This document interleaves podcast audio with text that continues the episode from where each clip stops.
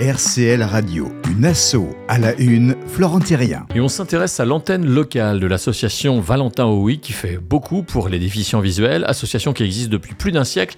Des détails avec Nathalie Flancourt. En fait, cette association, elle est à, l'origine de la création d'un centre, effectivement, pour venir en aide aux déficients visuels sous diverses formes, c'est-à-dire euh, d'abord dans, dans, dans, une école, puisque Valentin Oui a un CFRP, où on peut apprendre les métiers de kiné, de bureautique adapté pour la déficience visuelle, de praticien bien-être et maintenant on fait aussi réparation de vélo. Donc euh, ça c'est à Paris, donc il y a un gros, un gros, centre qui fait ça à Paris. Et puis ensuite euh, il y a tout ce qui est euh, vente de matériel adapté, conseil, et puis conseil aussi sur les démarches à faire lorsqu'on a un problème de déficience visuelle, ou où s'adresser, quelle démarche faire pour pouvoir euh, être aidé. Et puis euh, le, fait de pouvoir se regrouper aussi, en parler ensemble et pouvoir s'entraider les uns les autres. L'objectif premier, c'est sortir les déficients visuels de leur isolement. Ça, c'est vraiment la, création au départ, quoi. C'était vraiment ça le, but, quoi. Et puis après, tout s'est mis en place. Donc, vous parliez justement d'une école pour pouvoir apprendre des, mmh. métiers. Tout ça, tout ça s'est structuré.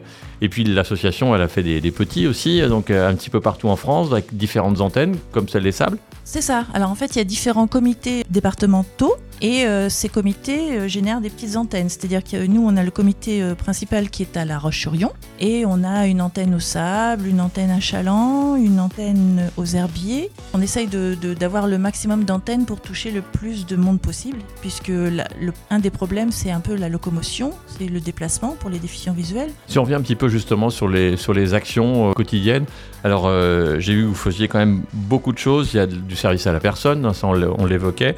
il y a également tout un tas d'activités, euh, qu'elles soient physiques ou euh, ça crée du lien. C'est bah, c'est important de créer du lien parce qu'on s'apporte beaucoup les uns les autres. On en apprend toujours euh, d'autres déficients visuels. comment, faire pour des, des, choses tout simples. Par exemple, bah tiens, toi, comment tu fais pour mettre ton dentifrice sur ta brosse à dents? Tout un tas de petits trucs comme ça de la vie. Et puis, on essaye aussi de créer du lien social et de sortir un peu. C'est-à-dire que, par exemple, au sable, j'essaye de créer un groupe de marche pour ceux qui sont euh, un petit peu plus jeunes et qui puissent marcher. On a un peu de mal à s'intégrer au groupe de marche euh, déjà existant, puisqu'il y a toujours des problèmes d'assurance, des problèmes de parcours. Forcément, s'ils vont dans la forêt avec des racines, tout ça, bon, pour nous, c'est plus compliqué. Du coup, on a décidé de créer un groupe de marche en autonomie et puis en plus, voilà, ça permet aussi de.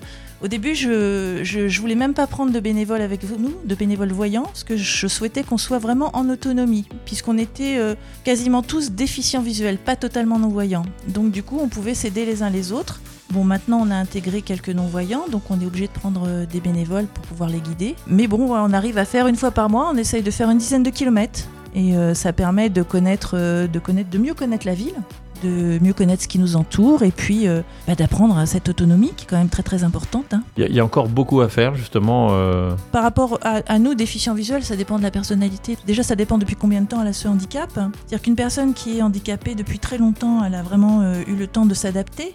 Elle a progressé avec son handicap. Aujourd'hui, par exemple au SAB, il y a beaucoup de personnes qui ont des, des MLA, c'est quelque chose qui arrive quand même assez euh, âgé, 70, 75. Et là, l'adaptation, elle est beaucoup plus difficile. Hein. C'est vrai qu'on a tendance à se renfermer chez soi et à plus, euh, plus faire grand-chose. Voilà, depuis 120 ans, l'association donc Valentin OUI, au service des malvoyants et des déficients visuels, accueille, soutient, formation, activité. Plus d'infos, larochesurion.avh.asso.fr.